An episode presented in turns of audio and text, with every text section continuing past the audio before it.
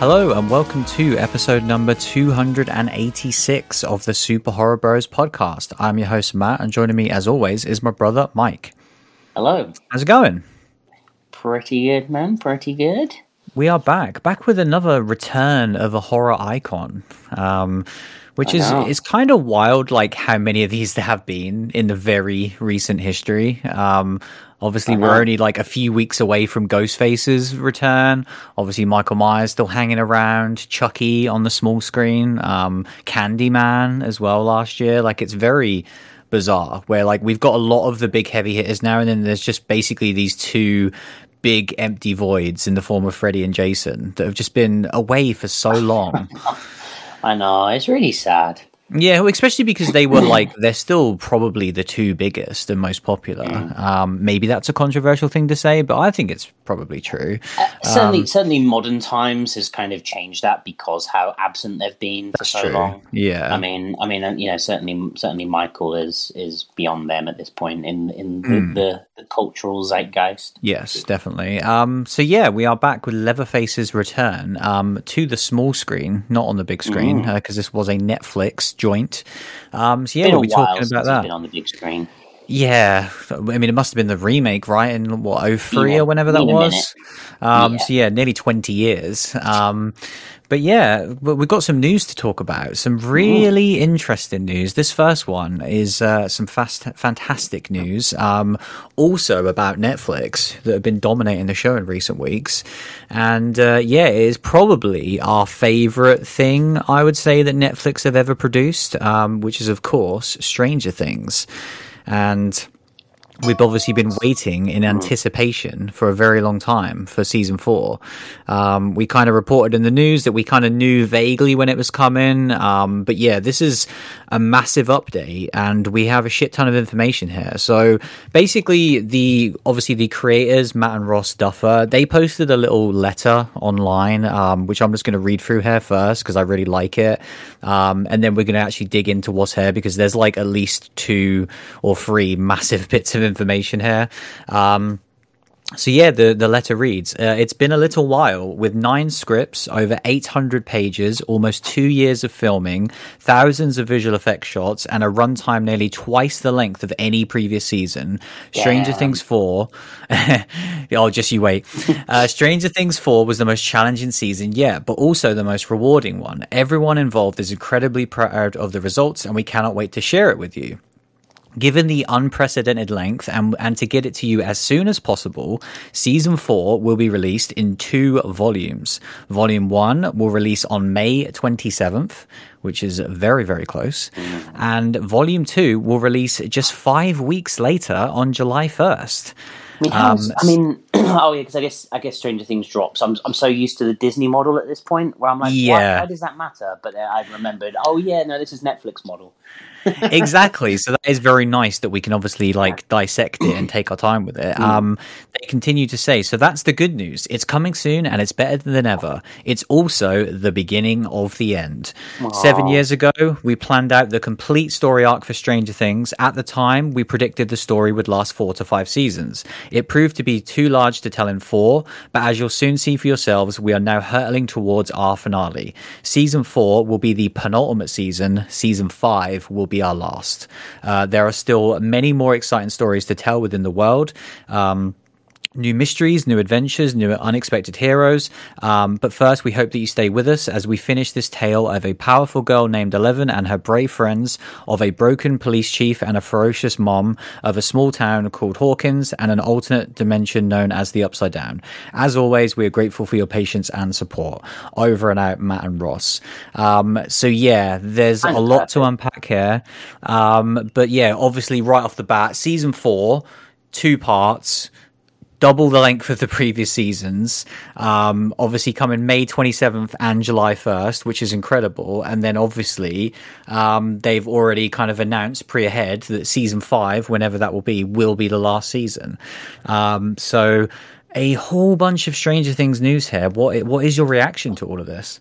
Uh, it's it's all incredible, really. Like, Hmm. obviously, um, yeah, season four, you know, double double the amount of Stranger Things is amazing. I, you know, we've said before, we can watch a whole season where it's just them chilling at school and having shenanigans.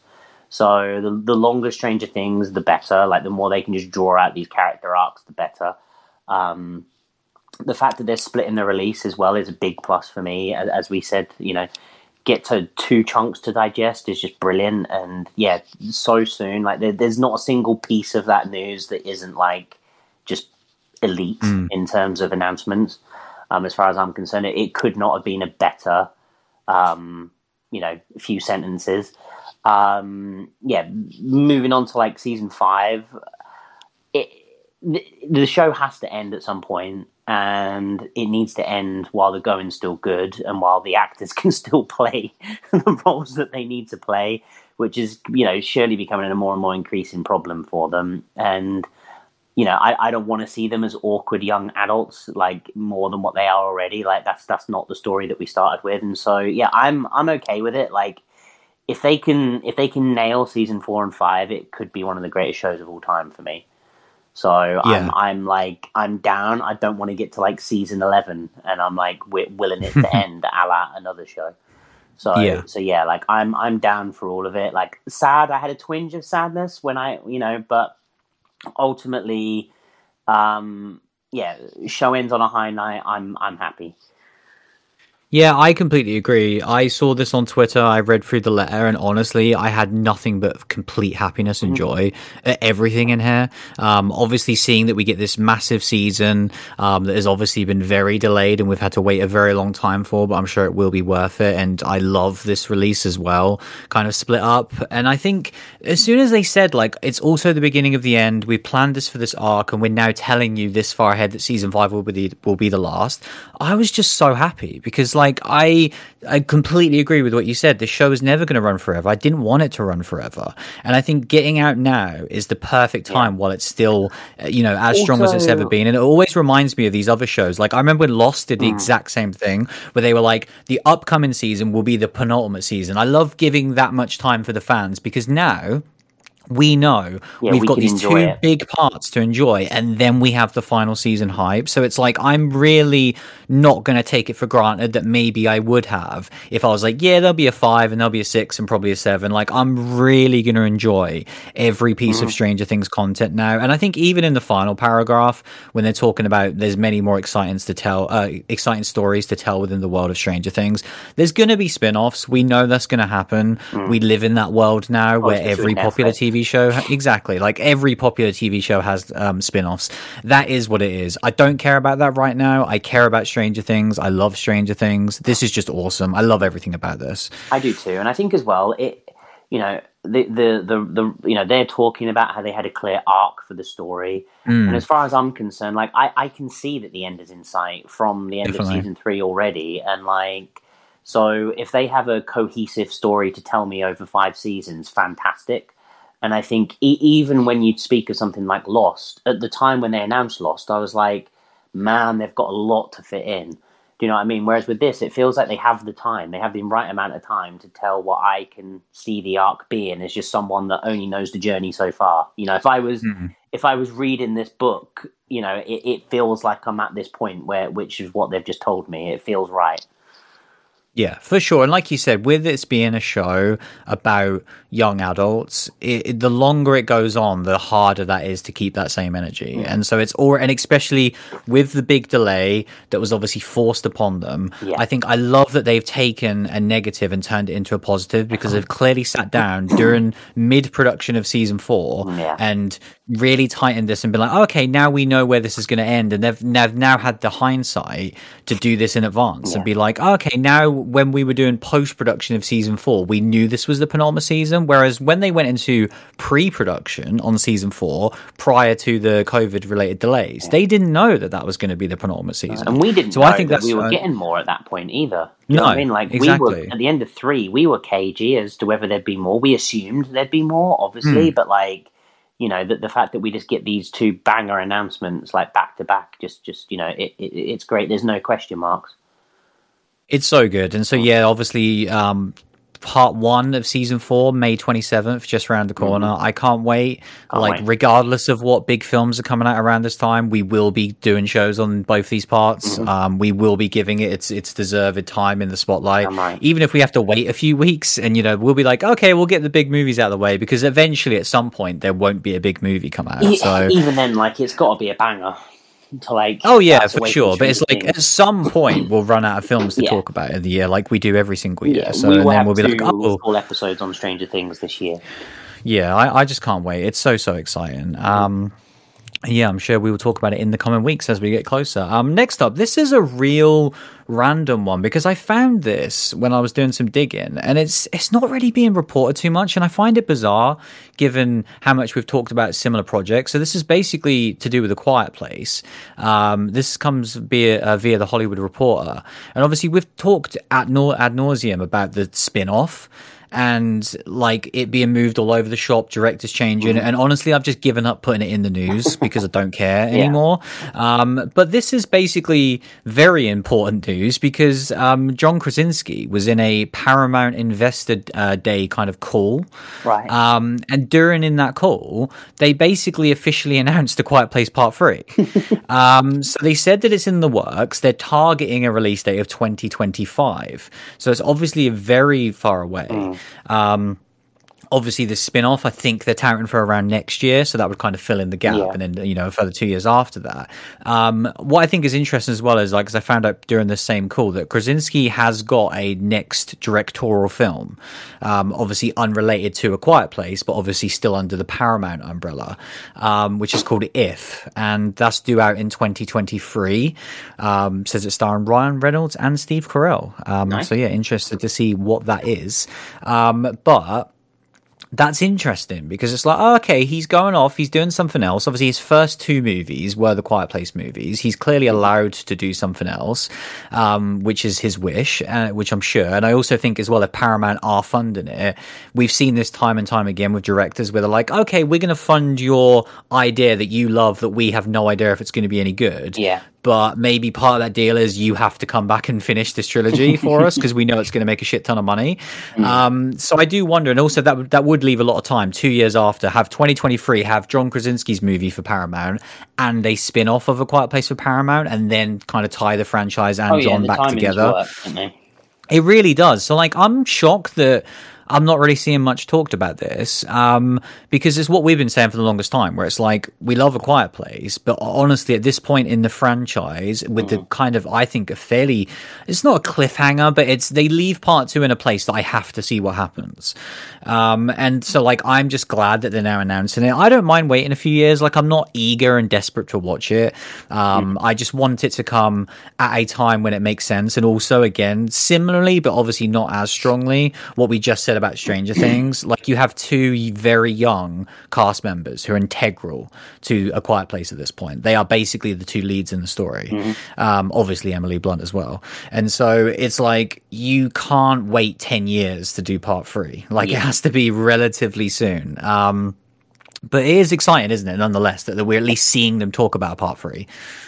Oh yeah, definitely. I think it's one of them where um, the date is just so far away. It makes mm. perfect sense. But I'd imagine, you know, we, we we kind of knew. Well, we know that there's another movie coming. I guess we didn't, you know, we, we know a lot of what's in there, but it's just nice to hear it being discussed at a more official level. I guess. I guess it was probably more rumor at one point. Like I didn't find myself surprised by what you were saying.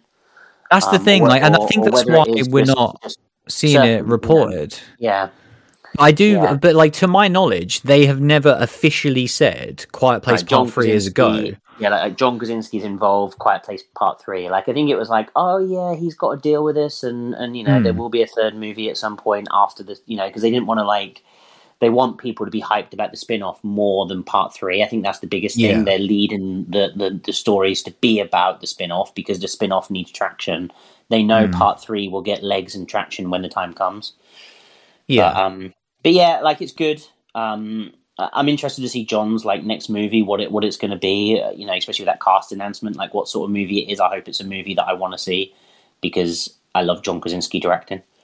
I think it will be for us personally, just based Yeah. upon him as a director and those two And actors. Yeah, exactly. Um, I would imagine it's a comedy, which I'm perfectly Yeah. fine with. Um, Yeah, and so yeah, I, I, yeah, I'm very interested in all of this stuff. Very, very positive news. And then lastly, this is an interesting one because this broke last week, and I didn't put it in the news because we had like all those trailers and stuff to Mm. talk about. But I did want to throw it in here because it is pretty timely because it's something that has been brought up on the show a few times, especially this year. Um, so the Hollywood Reporter is saying that there is kind of more rumblings of a Bioshock movie being made, um, and this way it is, and this time it is Netflix who are kind of being sh- attached to it. Um, that's basically it. That's the kind of the story, the headline that's been floating around as Netflix are making a Bioshock movie. So no release date, no anyone attached to it, literally nothing. And so that's kind of why like I didn't even put it in the news last week, but I did want to throw it in here because. Bioshock has been brought up multiple times. Obviously, when we discussed Nightmare Alley, it got brought up. It's been brought up multiple times as well. Hmm. And I think now is a good time because I wanted to get across something that's kind of a little bee in my bonnet for a while. And I, I hope this doesn't come across too ranty, but it might do. So bear with me. Go large. ba- This is these, platform. Go the- for these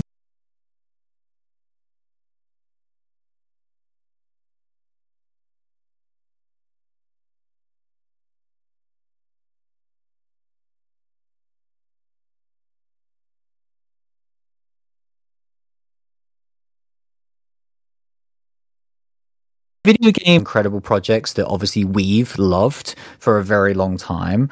Um, my biggest concern is that I think we, as I guess, video game fans, maybe more than film fans, need to not accept mediocrity so quickly. Um, because what I am starting to see as a trend, and this kind of comes off the back of the Uncharted movie coming out.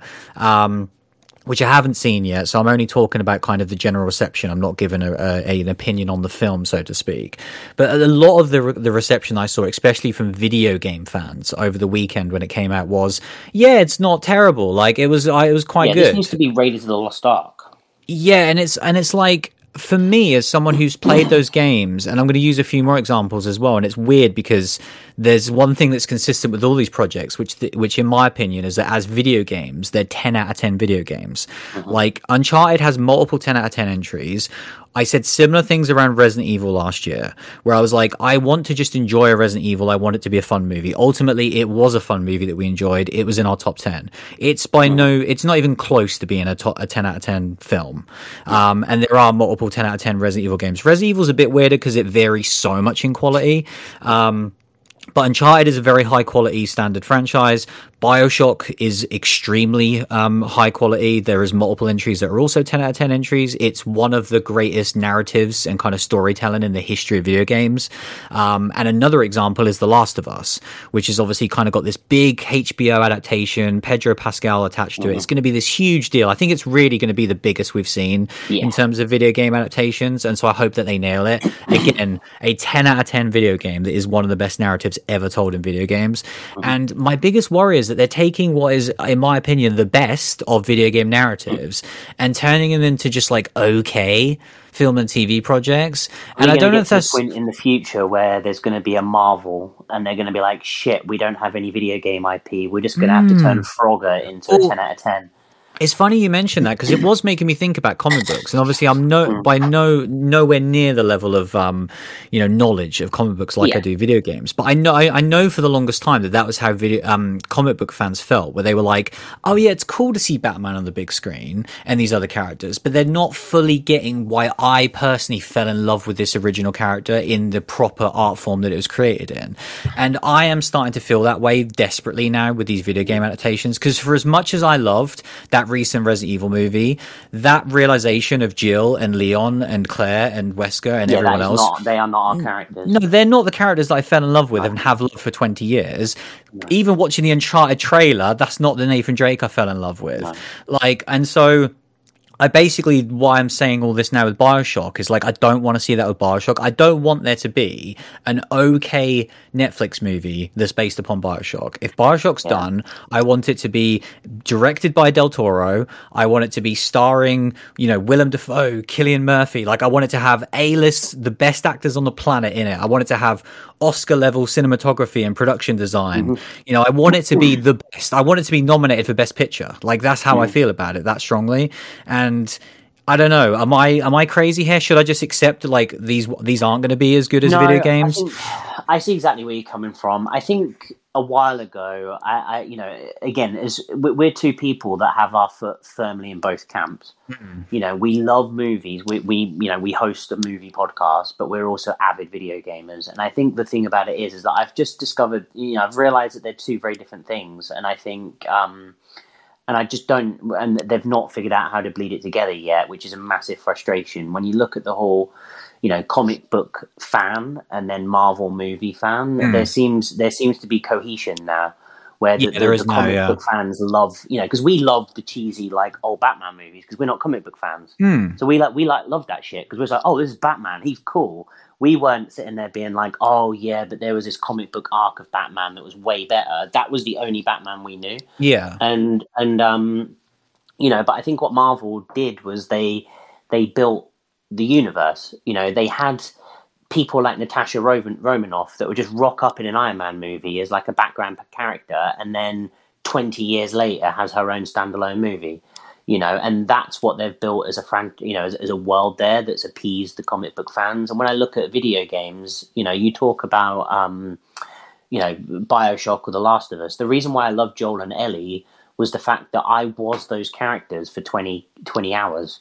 You know, I I didn't love them to start with, and I, I fell in love with them as the game went on because I spent so long as that person through their eyes.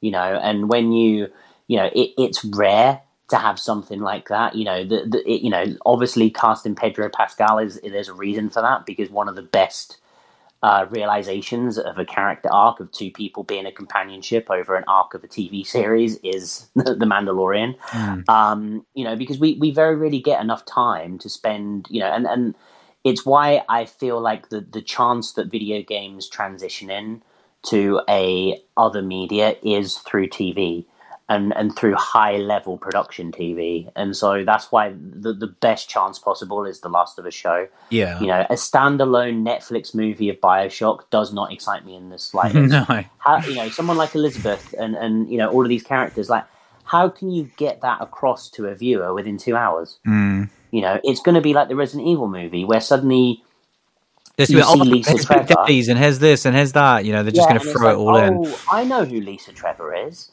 but like because I've played a video game for hundreds of hours, uh, you know, with with her in. But like, if you if you're just like a movie fan, you're not going to get it, and that's why it's not going to be cohesive. And I and I think that's the problem, and that's why video games as a movie could almost never work unless they get to the level of Marvel where they can build a cinematic universe. And so that's why a TV series of a video game makes a lot more sense because what I'm describing with a universe is almost impossible because you'd need multiple universes for multiple franchises.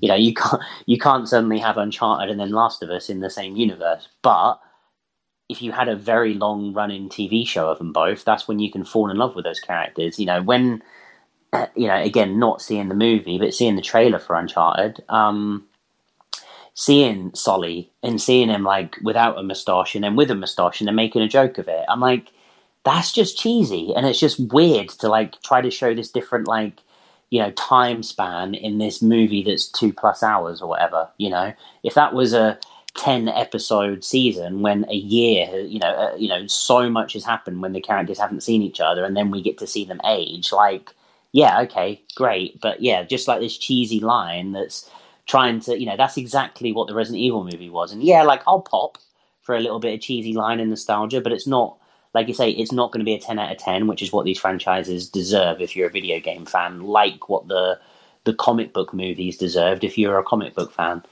For sure. The, the final thing I will add as well, which is something that I've made the point across before in terms of horror franchises and giving them to the right people. I think that mm. ultimately it just comes down to quality. And what we're talking about here is the best of video games. I think a, an interesting example is hmm. something like if they were making a Netflix movie on Far Cry, it wouldn't Yeah. it wouldn't matter to me because I'm like I play the Far Cry games, I really enjoy them. I couldn't tell you who wrote or directed any of them, and No, it was because like when they did the Assassin's Creed movie, Yeah. like on a decent budget and like with a decent looking cast. It was like, oh, okay, like I like those. Yeah, games. because again, played a lot yeah, those are games, good it's not The Last games. Yeah, they're good games. They're not Mm. the best video games, and also they're not the best people in video games making them. Whereas the people that wrote and you know direct Bioshock and Last of Us and Uncharted, these are the best creators in the world in video games. And so I think that when you translate that, like I don't even know who directed the new Uncharted movie, and that's a problem. Like it should be, like I say, Del Toro. Bioshock, like that makes hmm. sense to me because I'm like I'm picking one of the best guys in film to adapt what was you know Ken Levine who created Bioshock is one of the best guys in video games, and so that's ultimately where it comes down to is Tell you what, you're sleeping on though. what's that? Illumination making a Mario movie.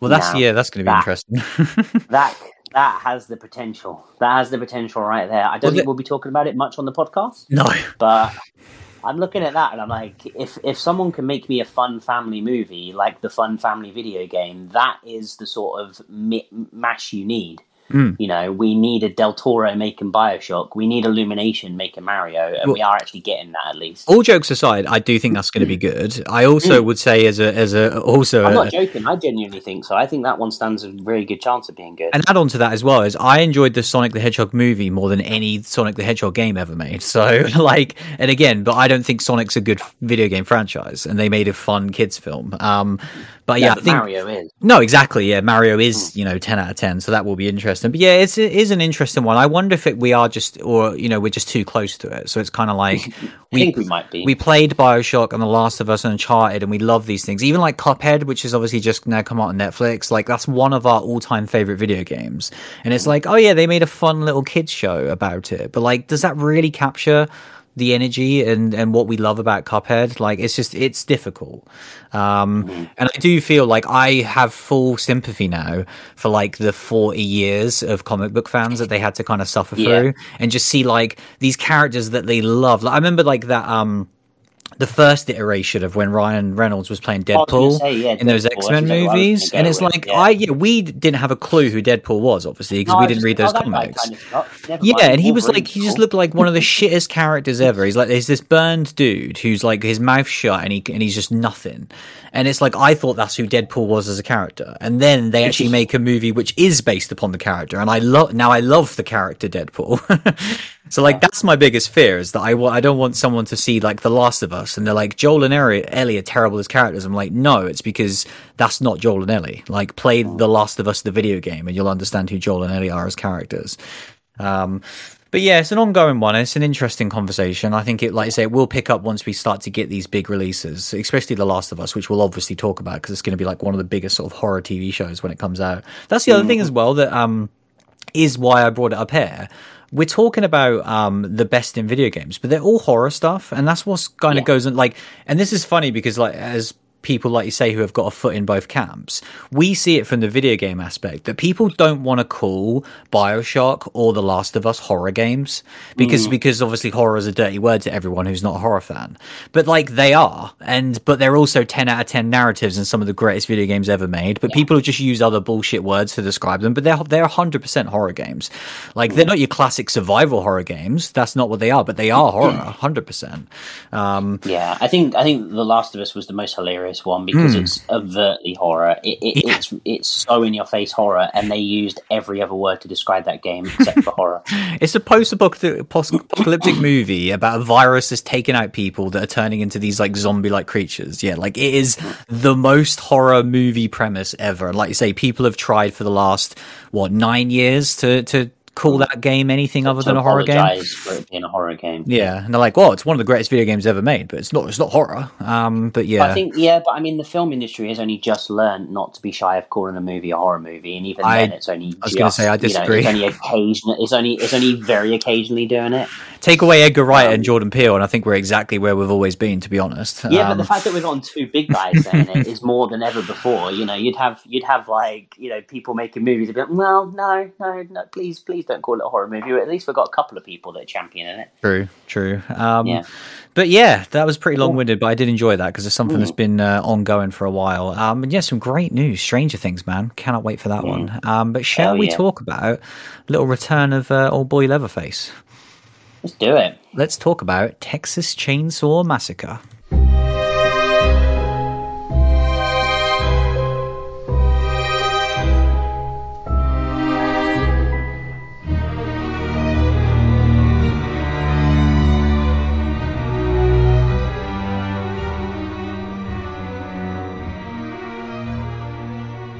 So yeah, the return of I wish the movie was called called Old Boy Leatherface. I, I feel, know. I feel like that's a movie title that they've really like cocked up. sometimes some Yeah. magic just happens on the show. And when I said it then, I was like, Yeah. they missed the trick. They really Yeah, missed a I trick. like that. You know, Texas Chainsaw Massacre. It's been done before. It's Mm-hmm. almost like it's been done twice or three times before.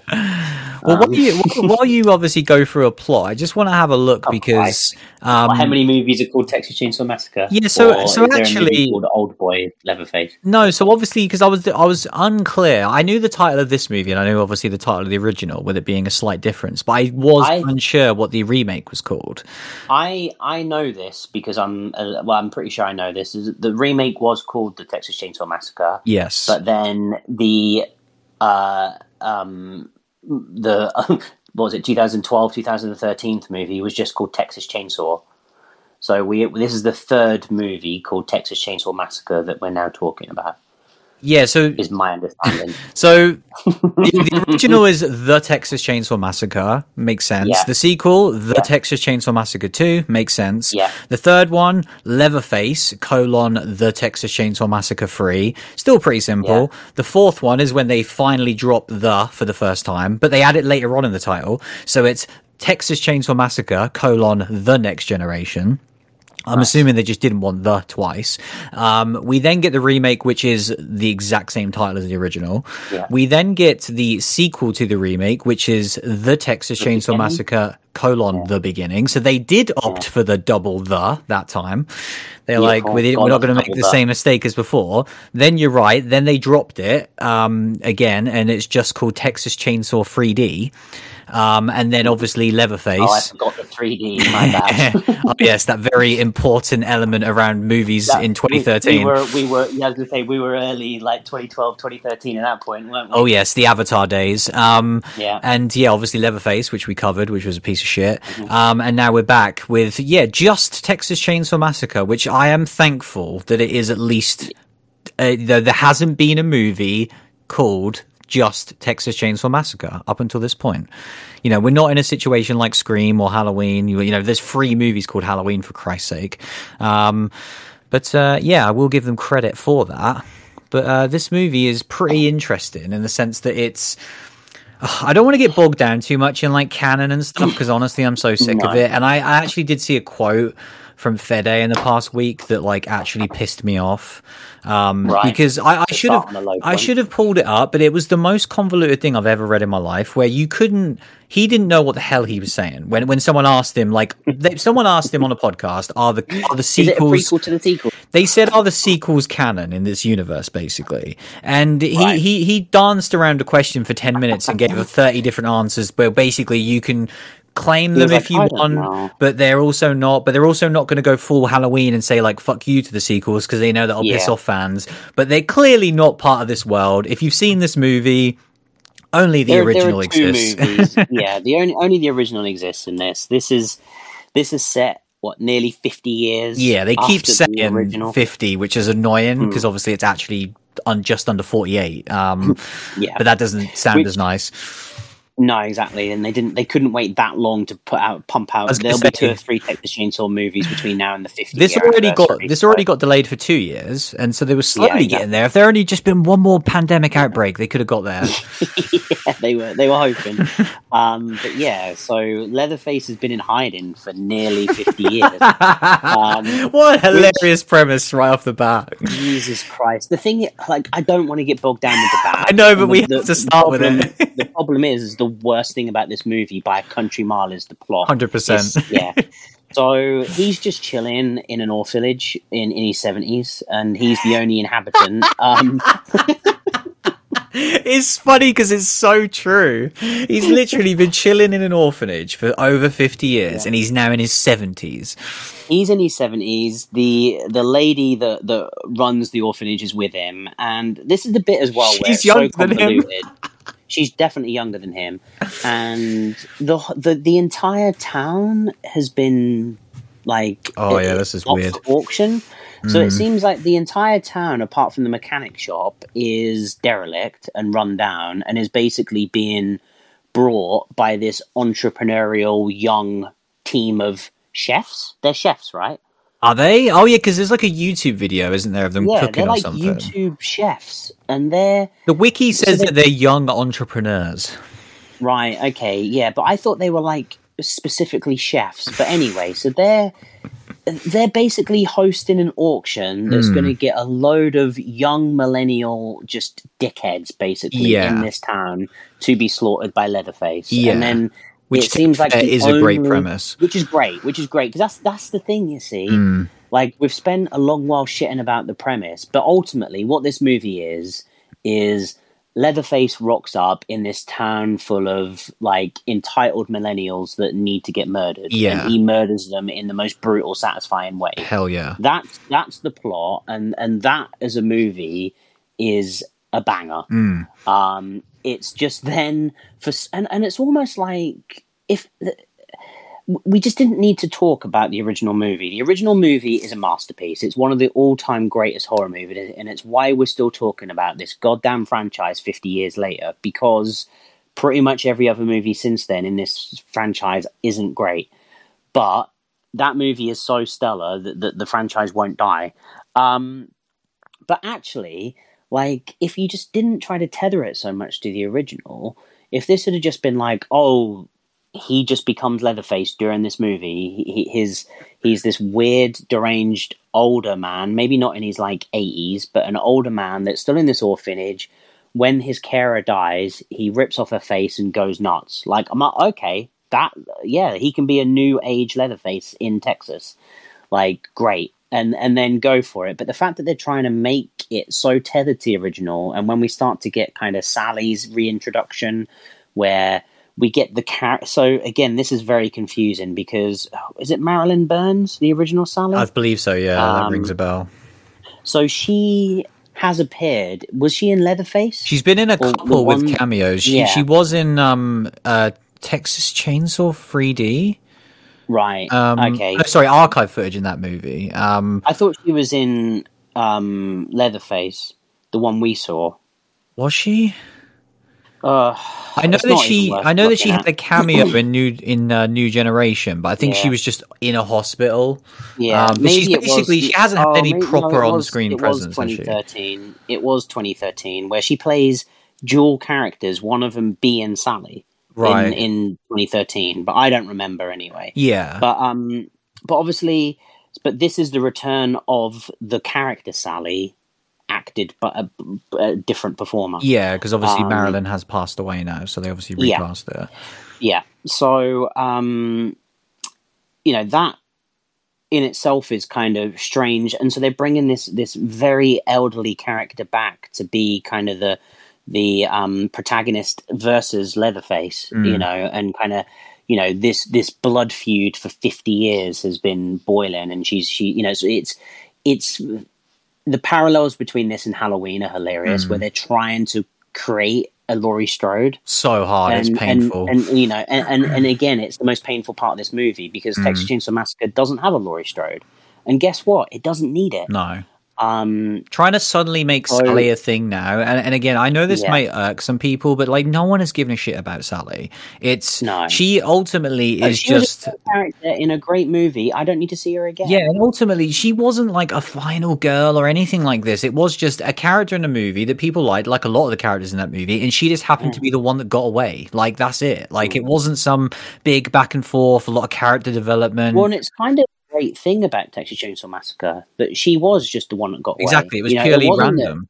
it wasn't that she was the the you know this this one that that found an inner strength and all of that. Hmm. Yeah, she was strong enough to get away, but it was circumstance as well and everything else. And it's you know, and I think that's what made that movie so real. Hundred percent.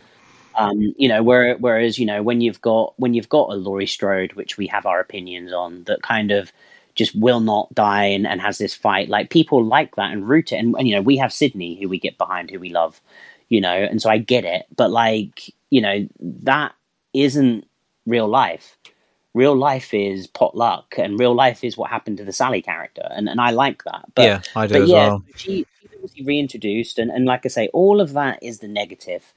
This movie um, doesn't get too into that until the final third, really, does it? Mm. Like, you know, it's mainly because we don't we, we, see some like posters and stuff and it's like oh yeah there was a texas chainsaw massacre that happened 50 years ago that remains unsolved then we get to the modern day and this new character of leatherface which you know because it is a new character of leatherface um could just be a a, a, a fan or, or a different person and like that would have been way better than this whole this is a like 90 year old man. Like people laughed about how old Michael Myers is, and mm. they've just trumped it with this movie. 100%. But, but like I said, all of that aside, the you know when we actually get reintroduced to Leatherface, we get the you know about 20 minutes in, we get um his um orphanage, you know, carer slash surrogate mother. Um, she's had like what was it, heart attack or something. Yeah. She's basically dying in the back of an ambulance, and when she when she like you know her falling ill is the catalyst for him to go off the rails again. When he goes off the rails, it is an incredibly brutal death scene, and then the movie just goes like balls to the wall for um, half an hour.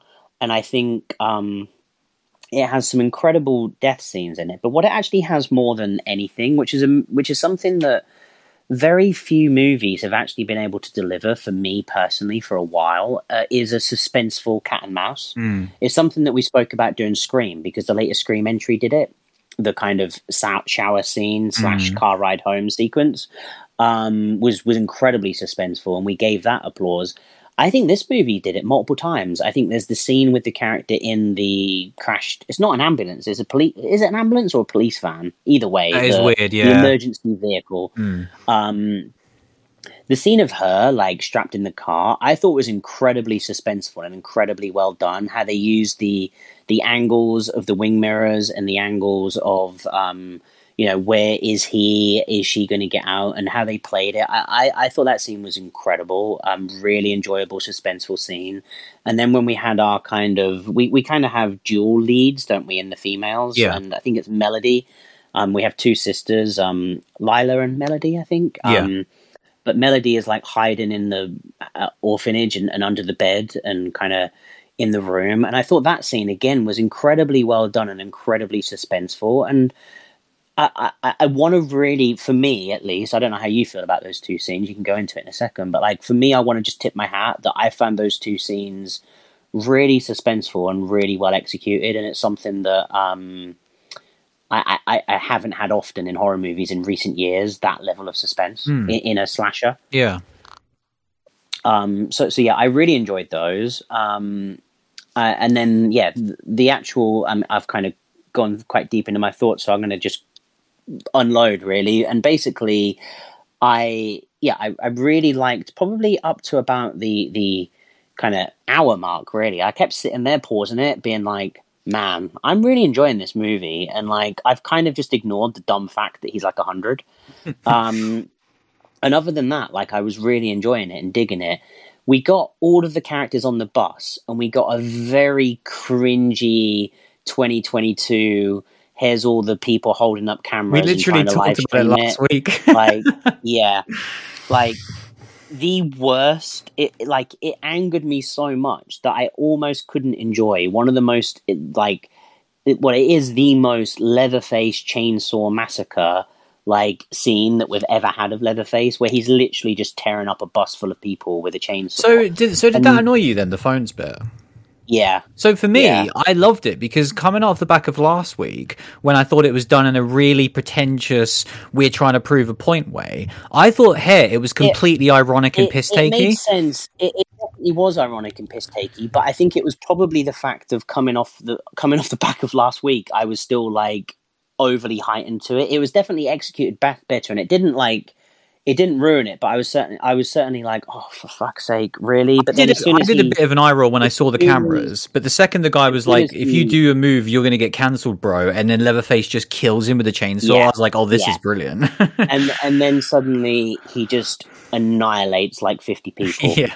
And and I was like, oh, this movie is great, and like, and then yeah, not to go into final act, but as soon as we get reintroduced to Sally and we try to get this cohesion, and, and basically there's hardly anyone left at this point, and it's just kind of like it. It was it, it didn't like it, it wasn't dreadful but it certainly it was pretty bad like it, it definitely was a was a lull considering the first hour that mm. we got like the first hour i thought was a brilliant roller coaster ride of just like real gore really great kills but also great suspense which i really wasn't expecting and then and then yeah the, the last 20 minutes weren't great but um but yeah like i can't believe how much i enjoyed the first hour of this movie yeah.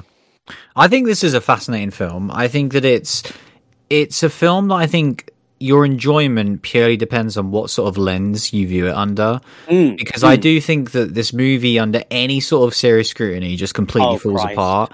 And I 100%. think that that is the the problem of obviously doing a podcast like this is that we dive into things pretty deeply. Whereas sometimes there are movies like this, which I honestly think aren't designed for that. I think that as a movie, this is 75 minutes long and it's on Netflix. And I think its entire purpose is for someone to go, huh, they made a Texas Chainsaw Massacre movie. You throw it on. Hope, hope he kills some people with a chainsaw. Yeah. And you throw it on and that's what you get. And then after, you know, after those 75 minutes, you go, oh, that's fun. Those are some really cool kills. And then you move on with your life. You don't hmm. dissect it. You don't think about the history of Texas Chainsaw Massacre or anything like that. And I do think you, that, you don't talk about the lineage of the movie titles for five minutes. No, exactly not.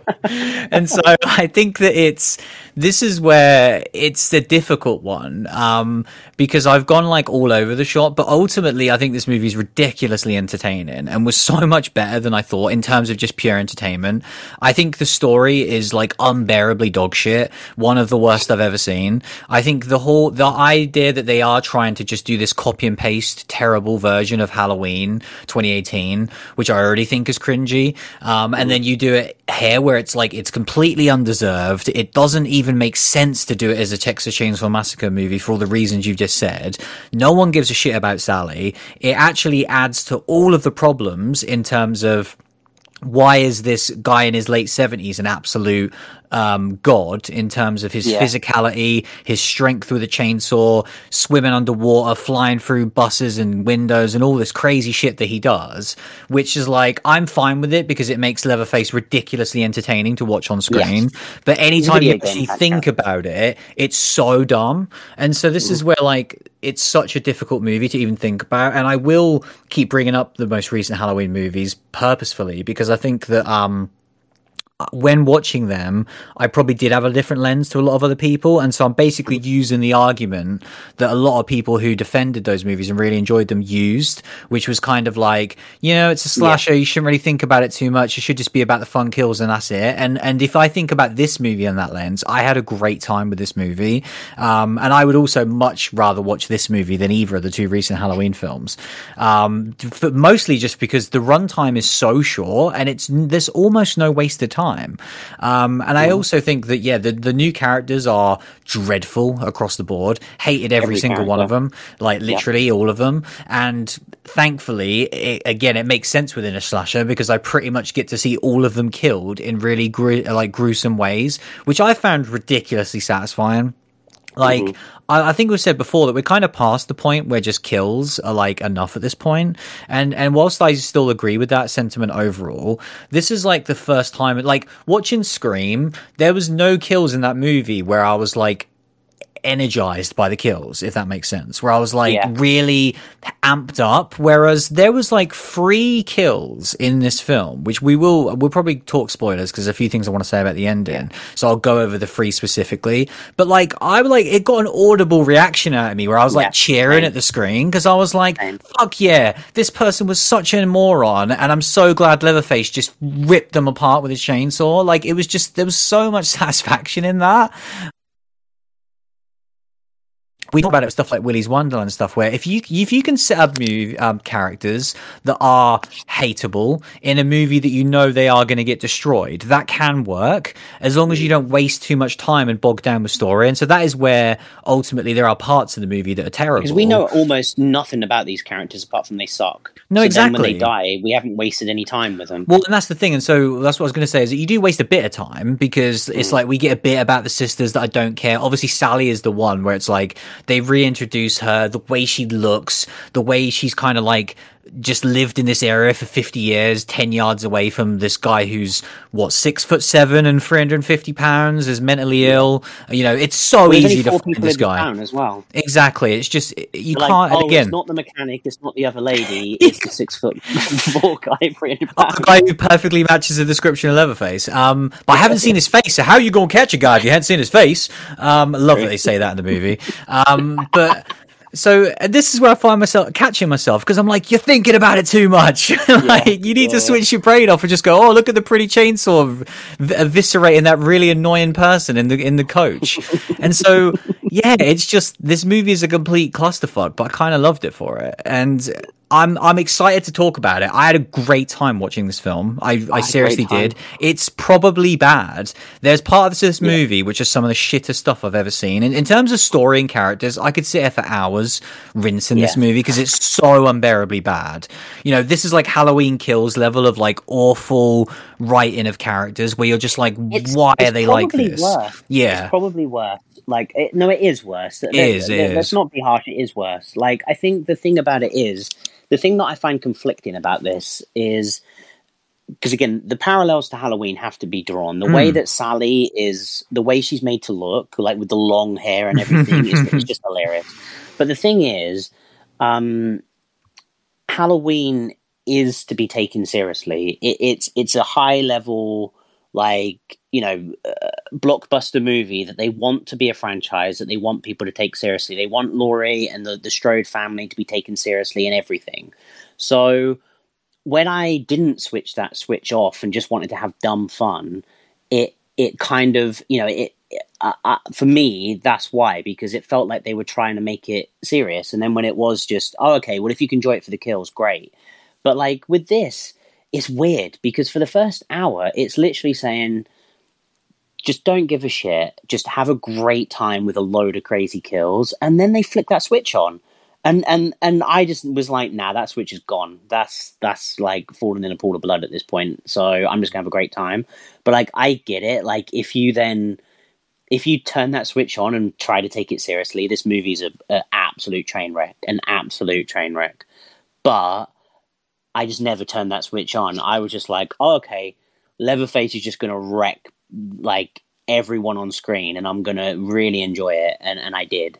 But like, it's that's why this one's weird because I feel like if they'd have just never gone there and never tried to put basically put Sally's character in it, if they just never did that, even if they pretended that he was like an eight year old man that was sat in Texas and then suddenly snapped again, like even that would have been okay. But the fact that they did bring Sally in and did all of this plot stuff is the bit that's so weird when they just tried to make a dumb fun movie for so long. And and Yeah. that's what I find conflicting. And and that's why I can see the criticism that will, you know, rightly come into this movie. But but yeah, I just I personally just don't really have it because I had so much fun with the other stuff. And and like I say, it's funny and, and I can I can almost like like I say, I can see why people were talking about the Halloween movie because if they got what I got from this movie, great. Because because because I got it from this movie and, and like I say, I had a blast of just seeing kills that I've never seen Leatherface do before.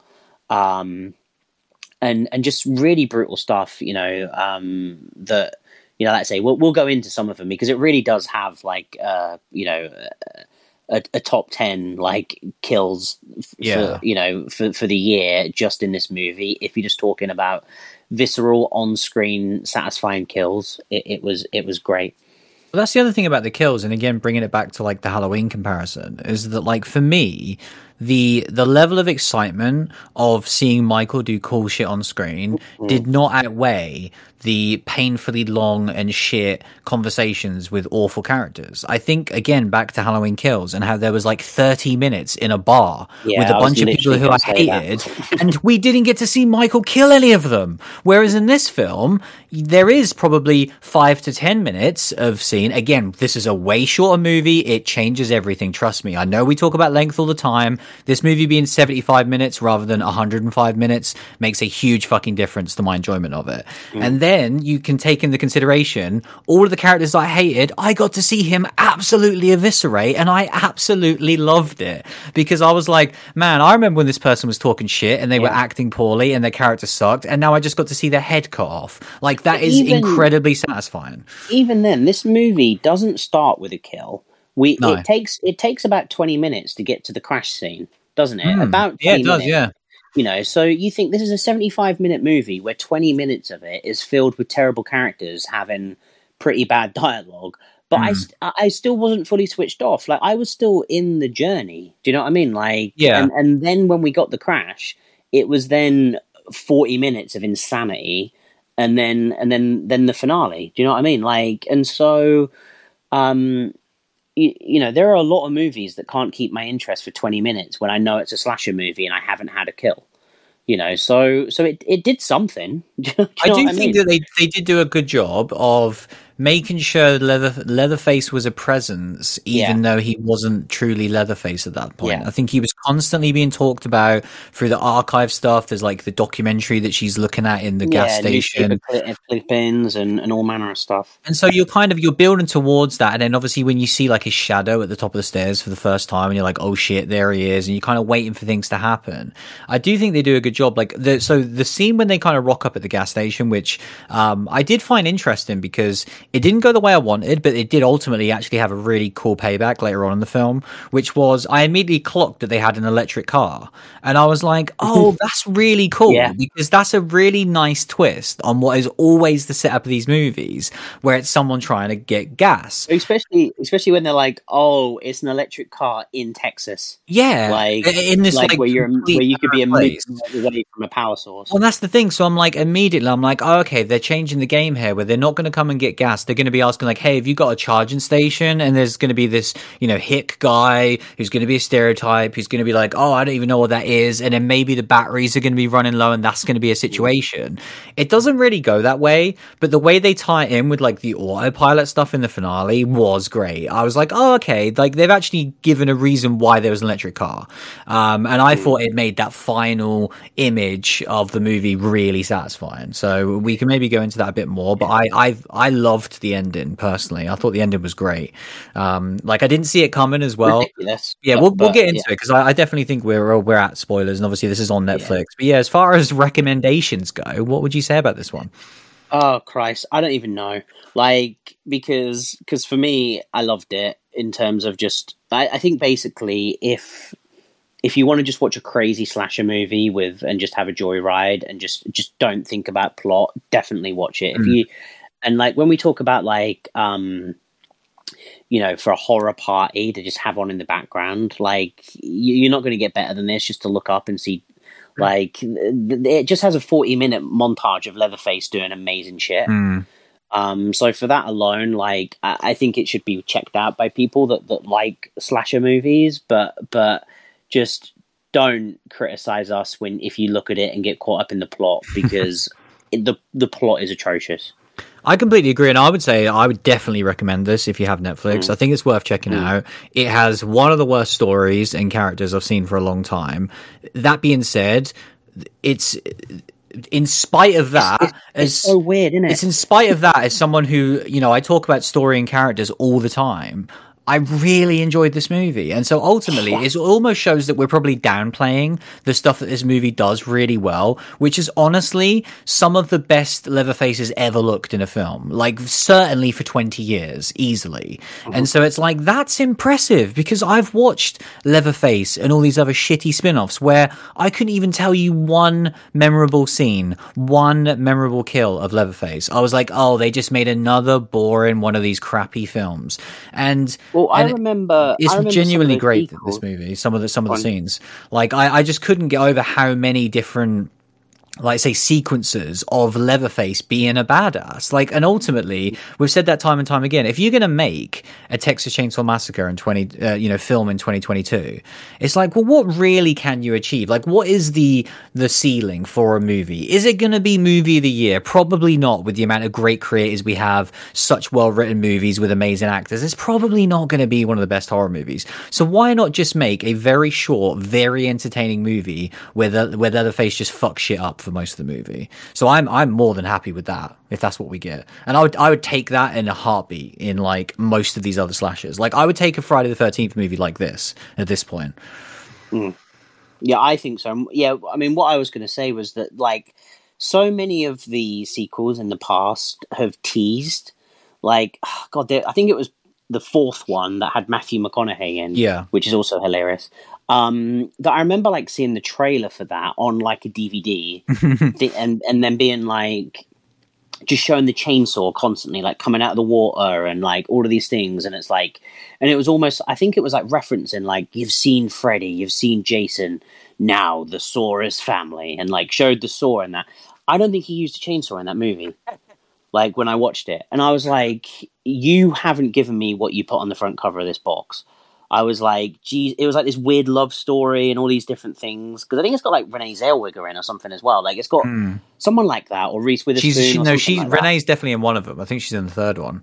Oh, okay, yeah. Well, it's that one, and I'm with Matthew McConaughey. Mm. Um, they like is they have two like crazy big name actors. In it. um, and like yeah, like it, it didn't deliver on what it promised. This movie delivers on what Leatherface has promised for years, which is Leatherface killing people with a chainsaw. Like that's what we want. If you know, if you're if you're watching Texas Chainsaw Massacres for the past nearly fifty years, you you want to see Leatherface kill people with a chainsaw, and he kills a busload of them in this movie. Yeah, literally. For sure, and I think I do think as well, just as a final thing before we go into spoilers, because I don't want to be hypocritical if you kind of like, well, why didn't you talk about this like Halloween? I, I just mm. didn't get that from Halloween. Like even yeah. when I went into 2018, I didn't have that lens. But watching the recent, you know, kills, I was like, well, do you know what? If we get a movie that's on that quality and it is just him doing a bunch of kills, I'm going to have an all right time with it. I didn't remotely get that from film. E- even now, I'm like, I can't even remember. I can only remember one kill from Halloween Kills, which was the dreadful yeah. final kill in the house, which was really dumb. Like that's genuinely the only kill I can remember, and it's like that's yeah. bad that I can't I can't remember any of the kills. Um, and I'm sure there are some, but I personally thought people were overrating the kills in that movie anyway. Even though I do get that, well, that was one thing that people were coming on to, I still thought that was not as good as everyone else. Again, not to go back into it, when when I read that article about the kill count, yeah, it said that there was something like 42 kills in it or something. Yeah, wasn't like, like 31 of maybe, those the firefighters that you didn't even see? Yeah, I was going to say, I think like three quarters of them were off screen, but um, I yeah, I mean, I guess we're going to go into our spoiler talk now. Yeah. I was going to bring up something else, but we can at least throw up the spoiler warning now. Yeah. Um, non-spoilery. I was just going to briefly say as well that I I liked the way Leatherface looked as well. I don't know how you feel about this, but like I I like this kind of the fact that he's got this fresh face that he's put on. Like it just it looked disgusting, mm. and it looked you know like I kind of do you know what I mean like with again like I, I like when we've seen Michael Myers in like Rob Zombie's Halloween, like bringing out a mask from thirty years ago that looks like shit, and it's been like you know f- flea ridden and, and moth ridden for like thirty years, and like I wasn't sure whether we were going to get that in this, where he's like got a mask that's nearly fifty years old, but like a face mask for fifty years would be ridiculous. Mm. Whereas like him putting this fresh face on just looked really terrifying and, and again like reminded me of the the skin in that were in the Rob Zombie movies where they've you know they've worn faces in those movies in recent years and they look crazy and like I thought this looked very good and I I, I like the way he looked in this movie. Got some great suction on it because he just puts it on mm. and it just stays there for the rest of the movie. And he's swimming underwater, yeah. he's doing all sorts of crazy shit. It just stays there. It's, it's all good. I mean, you know, if when you know when it fits, it fits. You know, yes, like a glove for sure. Um, as far as he looks, I, I I don't know. I didn't hate it. I definitely think there's something that's a bit like it's not instantly Leatherface. Even looking at the poster no, it, now, it, it's not. It's not. I'm kind of like it. yeah. It's it's it looks like other films we've seen where it's like that. What was that? Scary Stories had some character that kind of looked like this character, and there's just a couple of other movies where it's like this very wide. Like it, but it's like those guys from Walking Dead. Which I've I did I stopped watching it at that point. yeah, the, the ones yeah the ones that, that wear the um yeah I've heard I've heard you reference it. I've literally never Hmm. seen an image of it. Um, yeah, it, it, they- kind of look like that. He looks like one of the clowns as well. From he's it's got such a clown like because it's this big nose and like sad it's the droopy face. face, isn't it? It's the droopy mouth. Yeah, I don't know if it's the clowns from uh, Hell House LLC. It might be one of those in the in the basement. But yeah, it's it's weird. It don't look like Leatherface, but I did No, quite like it. Um, Yeah, if you show me a still of it, I wouldn't be like, "Oh, that's Leatherface." Yeah. but I still enjoy it. So it is weird. I do think ultimately it gives this movie a different flavor because I'm like, well, we've mm. seen them try and copy and paste the same look for so long that I'm I'm totally down with you taking a few liberties with it at this point. To be honest, like I do think you you're allowed to do that. I'm not someone who's like he has to look ex-, because again, it's it's just so ridiculous. Michael Myers or Scream. No. Do you know what I mean? Like if you if you make a Scream movie without Ghostface, if Michael Myers doesn't don the mask, like that feels wrong. Leatherface, you don't have to be precious with. So I think they made a good choice with. If you're going to change one of these guys, you know he's one that you can change, and I liked it. Yeah, I think obviously in full spoiler territory now. One thing that, and, Mm-hmm. and again, this is kind of picking it a little bit more, bit more in depth than we probably have previously. Like, and how might, this, we and how this movie could have honestly been one that I loved and probably would have been champion for a best of list. And who knows? Because I did enjoy this ultimately a lot, even though I think it's just it's so there's so many parts of this that are just so painfully bad. It's like I'm so goddamn torn on it.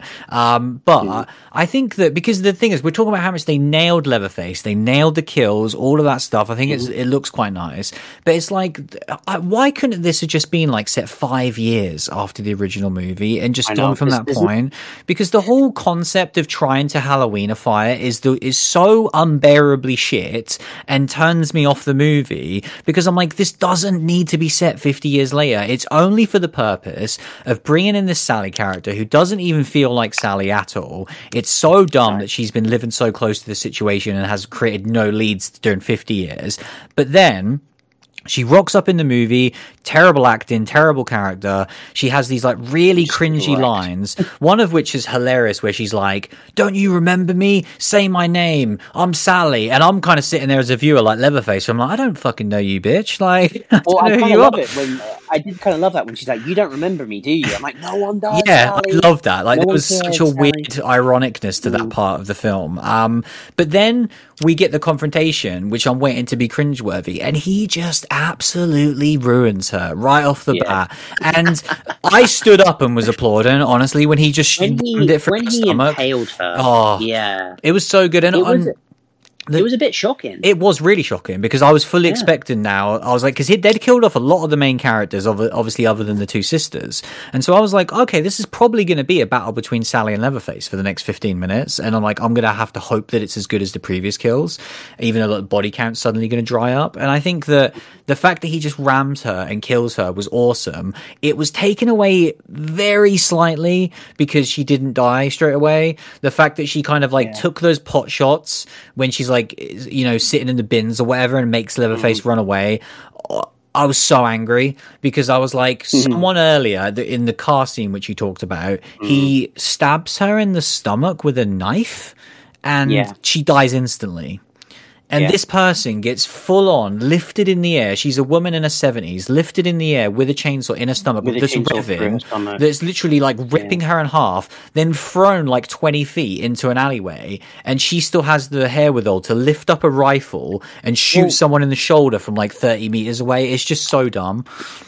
it breaks the rules that this movie made, where where where this movie tells you people are made of glass. Hmm. Because cause this isn't this is another thing when we watch when you watch movies like the human anatomy, you have to figure out the rules of the movie you're watching. Yeah, Like there are certain I can't remember what we watched a movie like a while you know at some point in the past where we were saying how the rules of this is is that pretty much everyone's invincible. Mm. and like it takes a lot to kill someone and so some people are going to be stabbed like eight times and live but but everyone's the same. And like this everyone's made of glass. So like the bus scene if you get like your hand cut off you die within five seconds like Yeah. in this world. Um but for some reason yeah then sally doesn't. And like yeah if she'd have just been like gored with the chainsaw and then chucked into the trash it kind of would have been a little bit of irony that kind of served well. Oh, Dude, I would have. Um, I honestly would have loved this so much because yeah, then Hmm. it would have felt more ironic and very anti-Halloween of like, oh, you Yeah. think we're building up this heroine, and they kind of did it. That's why it's like I'm giving them credit for it because ultimately she did get ruined and she died, and then she's barely Yeah. in the movie, which I was so thankful for. It's just that one extra scene, like it just took away Yeah. because I like I was applauding that sequence, and then I felt conned because I was like, oh no. And then ultimately the rest of the movie's fine. Um, but it was just a little, I, it's just a shame, man, that there was that little moment. But I agree with you that like, I love that they set up that everyone's made of glass in this film because Yeah. that's what I want in this film. I want Yeah. all of these douchebags that show up Yeah, to I this don't want. I don't want Sidney Prescott and Gail. No, I don't want Like, any of these I- to be strong or hardcore or anything. I want them to all just be made of glass and just chainsaws ripping limbs off here and there. And it's just, yeah, that coach sequence was awesome. It had one of my free kills. The- Obviously, that was one of them, the Sally. The other one was the girl when she's climbing out of the coach and he just like Oh, literally rips her in chops her in half with a chainsaw and you see her top half fall out of the coach. I was like, mm. that's, we've just been wanting to see that from Leatherface Yeah. for so long for him to just literally cut someone in half with a chainsaw, which was just fantastic. the first kill was one of my favorite kills in in the ambulance Yeah. or whatever it is where he grabs the arm of like the, oh, the, Oh, yeah. the emergency worker and like they look at each other for like a second and you're like is he gonna like go go nuts at him and he just breaks his arm arm in half so the bones are sticking out and i was like holy shit that's crazy but then he gets the arm and just jabs it into his head like the bones into his head. Like being killed with your own protruding bones is a pretty pretty gnarly way to die. Yeah, that was Um, good. And yeah, and, and the fact that that was the first kill of the movie kind of set the bar quite high. Um, I, there was a couple of things I wanted to touch on with you. One was like, imagine if someone had said to you going into this movie, they've just tried to turn uh, Texas Chainsaw Massacre into recent Halloween, Hmm. and like we would have been so salty and like annoyed. Well, I, well, the thing is, I had Um, seen a couple of things where it was like Sally Oh, returns hadn't. to battle Yeah. Leatherface and stuff. So I, I had a, an inkling going in, Yeah. and so I was very worried. And it's kind of why I wasn't very hyped for this, to be honest with you. And so, Hmm. like, yeah, now coming out of it and seeing a how little she was in the movie, and b the fact that she just got absolutely royally wrecked by Leatherface. I'm so thankful for that because yeah, if this would have I been wasn't- them neck and neck and having this long drawn out thing, and oh, she's got the chainsaw, and now she's cut his finger off, and they're crawling her through this house. and Yeah, it's just like, oh, and is he dead? Who who knows? There's going to be 20 more sequels. Like it just there's a level of definitiveness to the to the actions in this movie that I really respect. And again, like the ending when we have the two sisters in the self-driving electric car and and you're like I like it genuinely made me jump when he just fucking pulls her out of the window. And then the girl's screaming because the autopilot's taking it and he just lops her head off and she was I wasn't expecting she was so annoying that character as well and so like to see her head get, get cut off i'm telling you the level of catharsis i had in that moment was unlike anything i felt in a horror movie for a very Well, long time It was one of them where you were like, "Oh fuck, they both survived." Yeah. and like you know because because Leatherface, you know, Uh, you know the again going back to like a Ghostface has always been a regular human being, but he has a pretty high. He's not made of glass. Like he he needs to be killed about eight times in order to die, but but he's always been a human. Whereas Michael Myers has always been like a level of supernatural, and then Jason has always been full supernatural. Like Leatherface has pretty much been reasonably human, especially obviously the original, very much so. Um, but he becomes superhuman because of you know what he does in the final parts of this movie. But it was just so satisfying to see him come back and lop a head off. I just didn't care. well ultimately as well we're, we're so past that point now. We're 50 years later. Like these characters are legends at this point. Like they're all superhuman. So it's like you can't you can't make a grounded version of these characters anymore. It just doesn't play. So like you No. you need to lean into it. And that's ultimately what i think this did of like the, there's two moments where this movie I would have adored. It had she not fired that rifle and would have just been wrecked, and they never even cared to reference her for the rest of the movie. It was just like, yep, mm. Sally's dead. Who cares? Would have loved that. The next best thing would have been the self-driving car. The the, the battery runs out and she's just left Yeah. there. Leatherface just fucking With him full running towards her. towards her and just lops her head off as well. Kill every single person. Have Leatherface be the only survivor. I'd have been like ten out of ten movie of the year yeah. because I ultimately would, that's I would like want. to have been like 31. Yeah. So so the car runs out of battery and he just revs the Oh, chainsaw yeah, and yeah. she's like looking and then the movie ends. probably what you That's- could that's what get away want. with because you're like you're not getting the full like nihilistic Yeah, bad guy you know wins ending um Um, but the other thing I, I wanted to just ask you about as well, how did you feel about the the kind of survivor of a high school shooting kind of subplot of of of our lead kind of as as a thing like I I found it really interesting because it's something that I've been pushing for for the longest time. Yeah. Where like I have said time it's and a time subject again. matter that's so rarely touched. Yeah, and I keep saying like it's so rife for a horror movie because it's something that happens in the modern age that we all find extremely uncomfortable, and therefore that is the perfect plot for a horror film. And we've seen like small moments like in American Horror Story when they did it in season Story, one, yeah. it was so good. And like we need to explore things that make us uncomfortable um, because it's the reality of life. And so I want to see more horror movies uh, do that. So when I first saw her with the bullet wound and she kind of has this like weird relationship with guns, I was like, oh, this could be interesting. It just isn't. Like nothing about that is interesting with her journey. It never has any cool paybacks. I feel like it's just thrown in there as like a, oh yeah, what if she's a survivor of a school shooting? Like there's so much. Again, I didn't want this movie to handle it, unfortunately, because there's so much that you could do with that premise that I want to see a whole movie dedicated to that because it could be fascinating if it was with a good story and good characters. Guess what? This movie doesn't have either.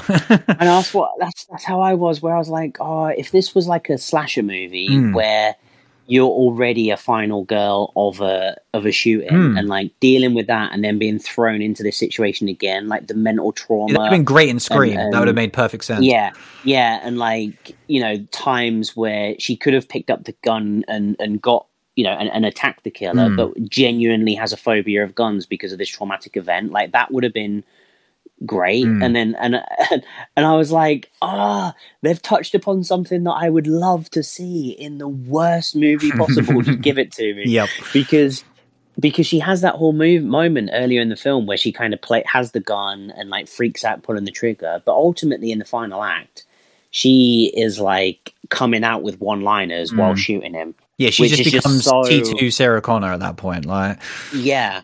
Like, you know, because there was the whole moment when Sally gives her the gun and she has like this moment where it's like, do I confront him with the gun or do I not? And it was Mm. like, you're trying to have that as the pivotal moment, but then, yeah, she, she becomes an action hero saying these one liners. And it's like, that character's never going to be that. And also, yeah, it cannot be understated how bad every single one of these characters are. yeah. Um, it's just that when you have a movie of 13 terrible characters where 12 of them get killed in the most satisfying way, Hmm. you, you kind of you kind of accept it. Oh, that's hundred percent the thing, and that's kind of like the last positive thing I want to end on. Really, is like Yeah. I, I will take that in a modern day slasher movie because ultimately we've seen them where there's so many characters you don't get to see the satisfying kills, and it's like yeah, these characters are dreadful, but some of them are dreadful. I think purposefully, like the kind of the, Yeah. the cannon fodder, the people in the coach, whereas like they're not they're not cannon characters. They're just there because they're super annoying and you get to see them wrecked and that's great. Whereas ultimately, obviously, like the sisters and Sally, they are trying to make them characters and they're just awful. And so it's like, well, I got to see all of them except one killed. And I can pretend that her car broke down and Leatherface lopped her head off before he went back to his little house. So like, she I'll- won't get in far. no, I'll pretend that that's what happened um, and and really she enjoy the least awful of all of the characters, probably. Barely. Like barely.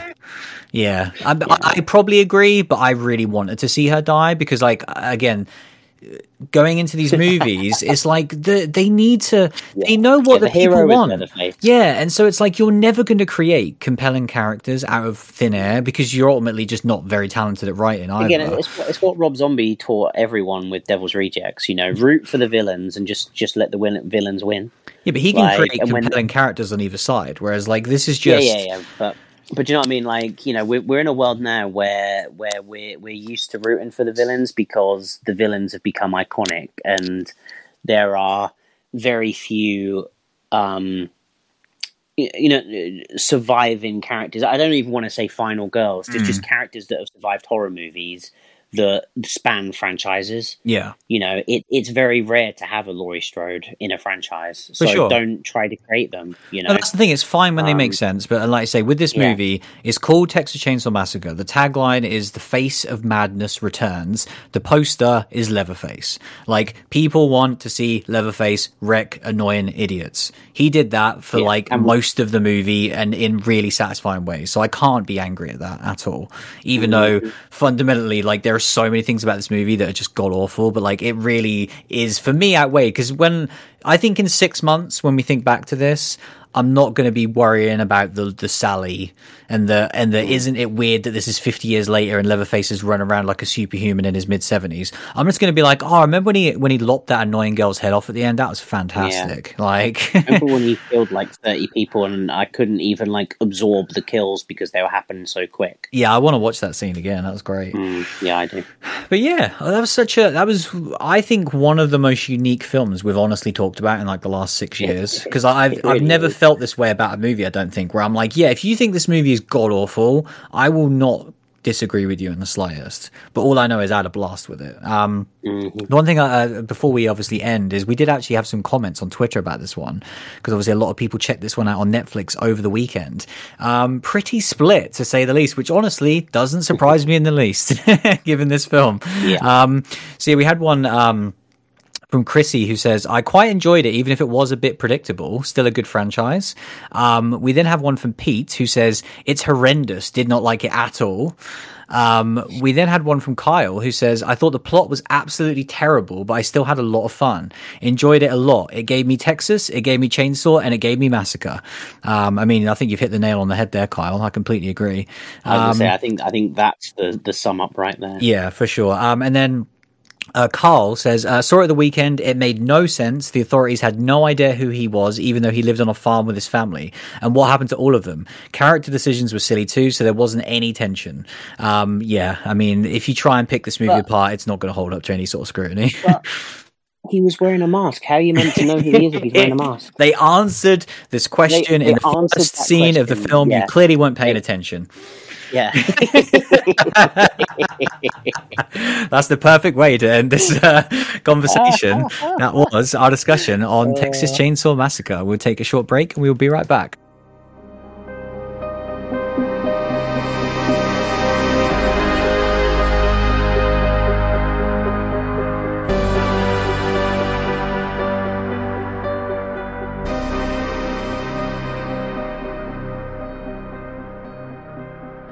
So yeah, that is pretty much it for another week. Um, it was I nice. love I love enjoying bad movies. it's my favorite. This We've is where we're two at. weeks. Have we?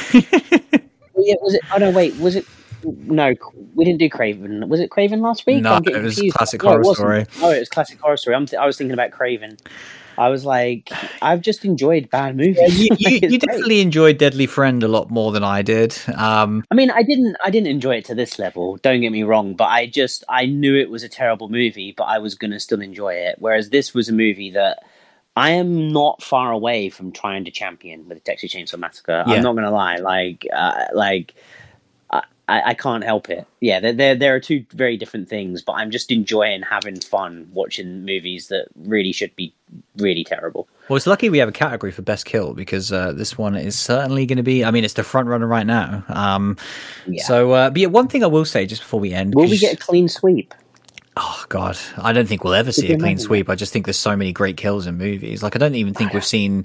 No, we have seen two because I remember. I won't say the movie because it's a bit spoilery, but um, you you probably know the one I'm talking about. Uh, Um, but uh, one thing I will say because you mentioned Wes Craven, obviously we'll probably be returning to Craven very shortly in the coming weeks, maybe next week. Who knows? I kind of want to see uh, Serpent and the Rainbow because I just have no idea what it's about.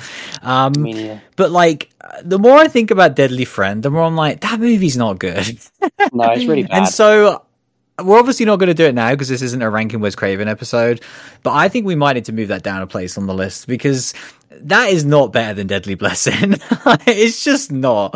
Like I, like I know we might have enjoyed it more, but like it's not a film. It's such a and also I like giving it last place because I don't think you can blame Wes for it. It was just completely butchered by other people.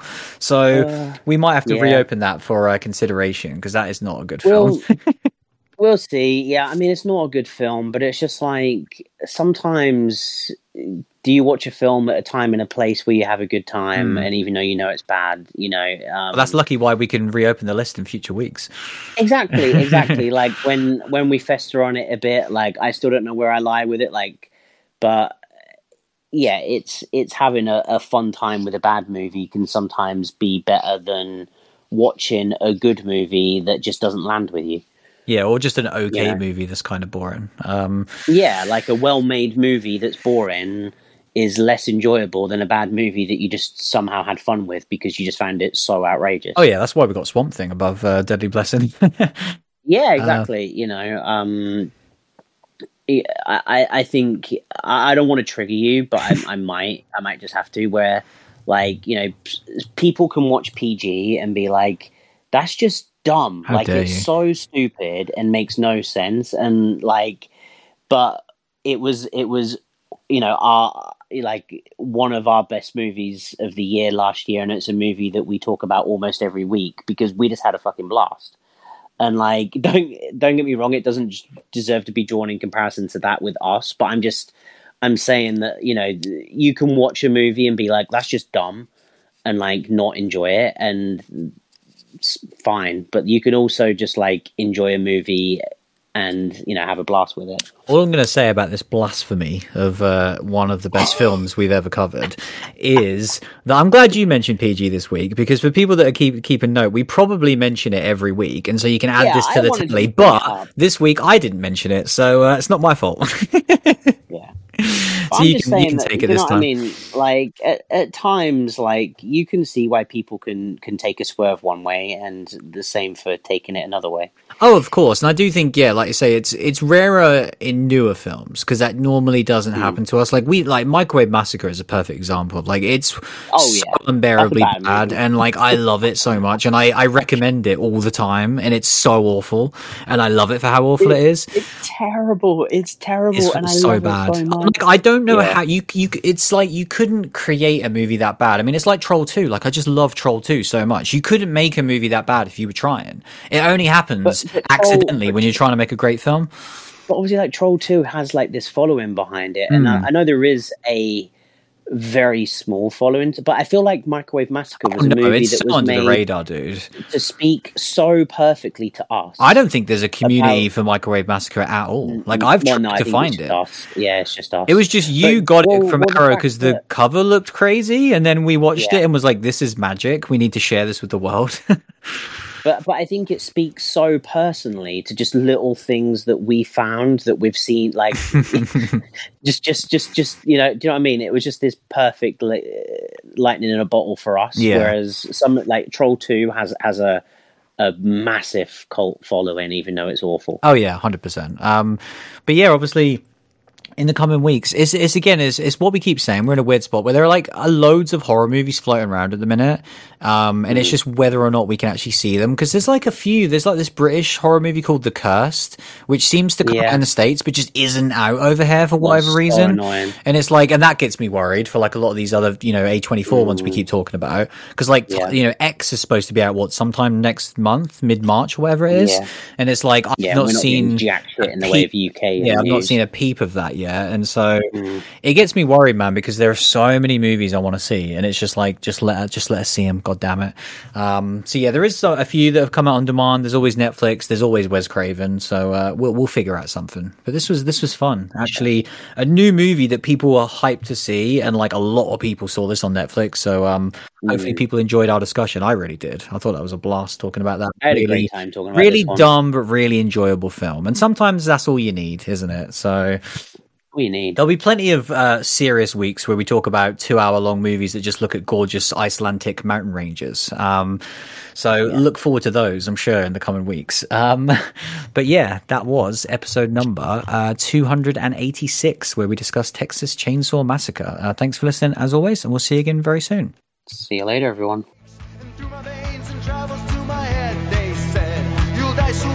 anyway, shut up, I can't. Mainly because I never could, and how could I start now? Honey, I'm down, not that I need ya. Look at me now,